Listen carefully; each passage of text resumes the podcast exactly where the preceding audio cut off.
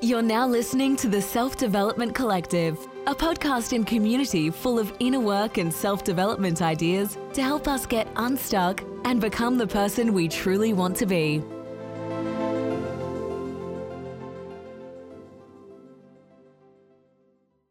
Hi, guys, and welcome to the Self Development Collective. So, in this episode, we're going to talk about examples of self esteem and self confidence. Now, if you haven't, check out the episode where I talk about what self esteem actually is. It's a five minute episode. It just goes into how to actually define self esteem and self confidence and breaks down what it actually is. Um, now, just a quick rundown so that we can get straight into this episode. Self esteem is made up of two parts. Firstly, it's made up of our conf- self confidence, which is confidence is having trust or confidence in our ability to cope, in our ability to make decisions, in our ability to um, think things through. It's trusting our thinking. It's trusting in our feelings and experiences. So, to me, that is self confidence, right? Now, part two of self esteem, or the second part that makes up self esteem, is self trust and self respect. So, self trust and self respect for me is defined as a belief that we are good inside, trusting in our value as a person, and believing that we deserve happiness and love. So, that is how we define self esteem in two parts. Firstly, our self confidence, so trusting in our thinking, in our decision making, in our ability to cope, and then our self trust and our self respect, which means trusting that we deserve the good that comes our way, trusting that we're good, inherently good, trusting in who, who we are and our value as a person those two.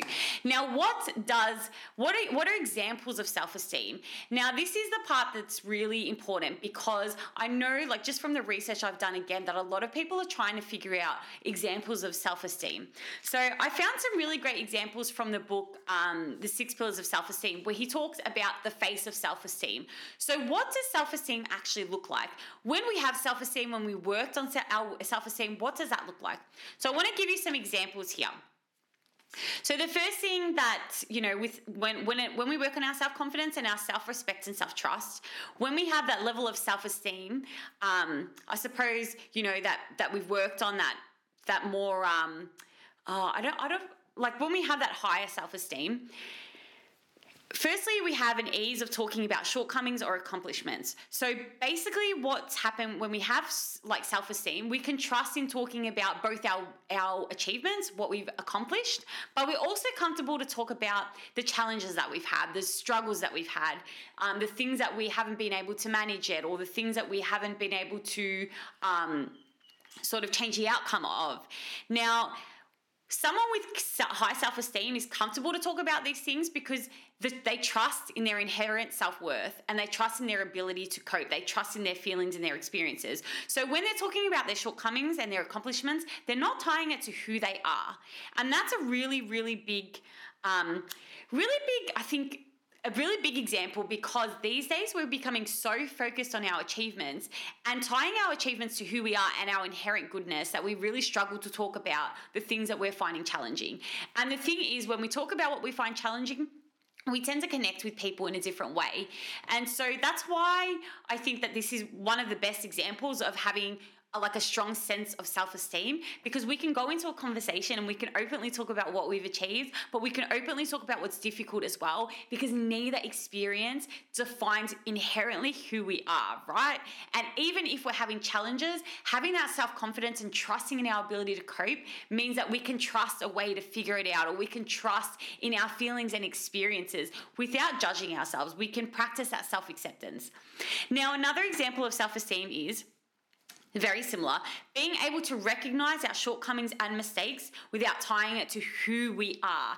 So, for example, where self esteem comes to play in relationships, I know for me that having a sense of, um, like a sense of self esteem and having worked on my self esteem means that my relationships have improved, especially my relationship with my husband, because I've been able to come into a conversation and acknowledge the challenges that I have and the mistakes that I make as they happen.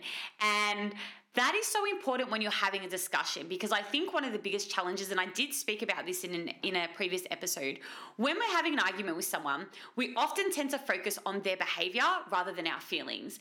And the thing is, we don't tend to focus on our feelings or our own behavior because we're too scared to say something because what what does that mean about us? If we admit a mistake, what does that say about who we are? Now, when we have a healthy sense of self-esteem, we can we can say that we made a mistake without tying it to who we are. We can acknowledge our behavior without thinking that we're a shit person. And that's the biggest thing. Like, I've been able to come into arguments with my husband and admit where I was making a mistake or where my behavior wasn't good enough. And to be honest, there's been times where I've even pulled up myself on behavior that he might not have even recognized. But for me and for the values I have, I know it's important that I acknowledge the behavior. And this is where the self esteem for me comes into because I know that I can make a mistake and it doesn't affect the inherent. Uh, my inherent self worth because I know that that's inside. Um, and I think that's an important part of self esteem. It's being able to acknowledge our mistakes without feeling like we are a mistake. We made a mistake, we are not the mistake. Does that make sense? I, I hope that helps. Um, now, let's go into another example. So, another example of strong self esteem is that we take action on what is important to us, that our actions mostly reflect our values. Now, the reason I wrote mostly there is because, again, we're practicing that self acceptance. We're not always going to take actions that reflect our values. We're always going to have those nights where we do something different or you know we don't do the work that we feel we need to or you know there's always going to be those times where we do or example an argument with someone, we might behave differently to what we'd hoped. And that's the thing. That's why I like to say that people with high self esteem take action towards their value, value based action majority of the time. So we know what's important to us and we take action based on that. And a key thing here as well is, you know, another challenge that I think a lot of us have is we take action based on the expectations of others, the expectation of society, you know, the the um, the roles that we've been given from family. When we start to work on our self esteem, we have to really determine what's important to us so we can determine what action we can take. And so that's such an important part of self esteem. Um, and taking action on that is really just one of those key things because it means that we're trusting our experience, we're trusting who we are, we're trusting our wants and needs, and we're trusting that we can assert those wants and needs, and we trust in ourselves to take action. And again, we we have the confidence to take that action. Now, another example of self-esteem is uh, one that I love, which is accepting and being curious during times of anxiety and insecurity. Now, the biggest part of self esteem that this really, well, this comes into, well, both, is self confidence, right? Because self confidence, when it comes to self esteem, is about trusting in our ability to cope. So, when anxiety comes up, when insecurity comes up, we're trusting in that experience. We're trusting in our ability to cope with those feelings. So, this isn't about removing those feelings, it's about learning to cope with them and being curious and non judgmental about about them.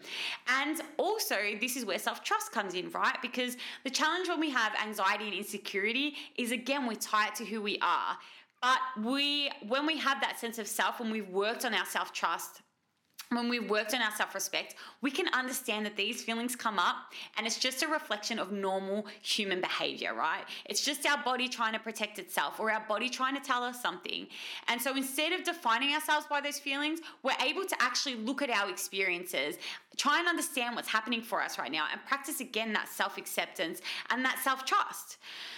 Now, the last example of self esteem, which is something that I talk about a lot, is also boundaries, right? Because having the confidence to trust in our ability and thinking, having the self trust, having trust in our feelings and experiences is a lot about boundaries. Because when it comes to boundaries, boundaries especially, we need to trust in our experiences and our feelings. We need to know when something isn't working for us. For us, we need to trust in the experience that we're having. And then we have to have the self respect to set that boundary, to take that action towards that value. Um, for example, if we're being disrespected in a way, or for example, uh, a really a really important example in my own life is, you know, when my boundaries aren't strong, when I'm people pleasing too much, I don't, I say yes to everything and then I don't end up getting enough time to do my work. And that's a boundary that I'm constantly practicing. Saying no and setting boundaries in around my social activities to make sure that I've got enough time to do the work that I do. So again, that's going back on self trust and self respect, making sure that I prioritize those actions that are really important to me, those actions that help me to get where I want to be. Um, that's just, yeah, that's just one important thing that I've learned when it comes to building my self esteem. Boundaries are really important. And having high self esteem or, or having a sense of self esteem means you're also learning to assert those boundaries and trust in those boundaries no matter the feedback that we get. Now, if boundaries is something that you're find, finding challenging or struggling with right now, I do have some episodes on that as well. So I will share those in the link below. And also, I actually created a boundaries workbook, which is for sale in our planner store. So make sure to check that out as well if you would like a workbook or something to help you actually start implementing those boundaries. So this is it for this episode today. These are just a couple of examples of you know strong self-esteem, of self-esteem that's been worked on, um, and what happens when we start um, improving our self esteem. So, I hope this episode has helped you. I hope that by giving these examples, you're able to get that understanding of what self esteem and self confidence is a bit more so that you can start improving your own. And the reason that I'm sharing this today again is these are all things that helped me because I never really understood what self esteem and self confidence was until I literally picked up that book, The Six Pillars of Self Esteem. Great book, highly recommend it. I will make sure to add it um, to the link below. So, thank you so much for being here. I really hope that you enjoyed enjoyed this episode, and I will catch you in the next one. You're now listening to the Self Development Collective, a podcast and community full of inner work and self development ideas to help us get unstuck and become the person we truly want to be.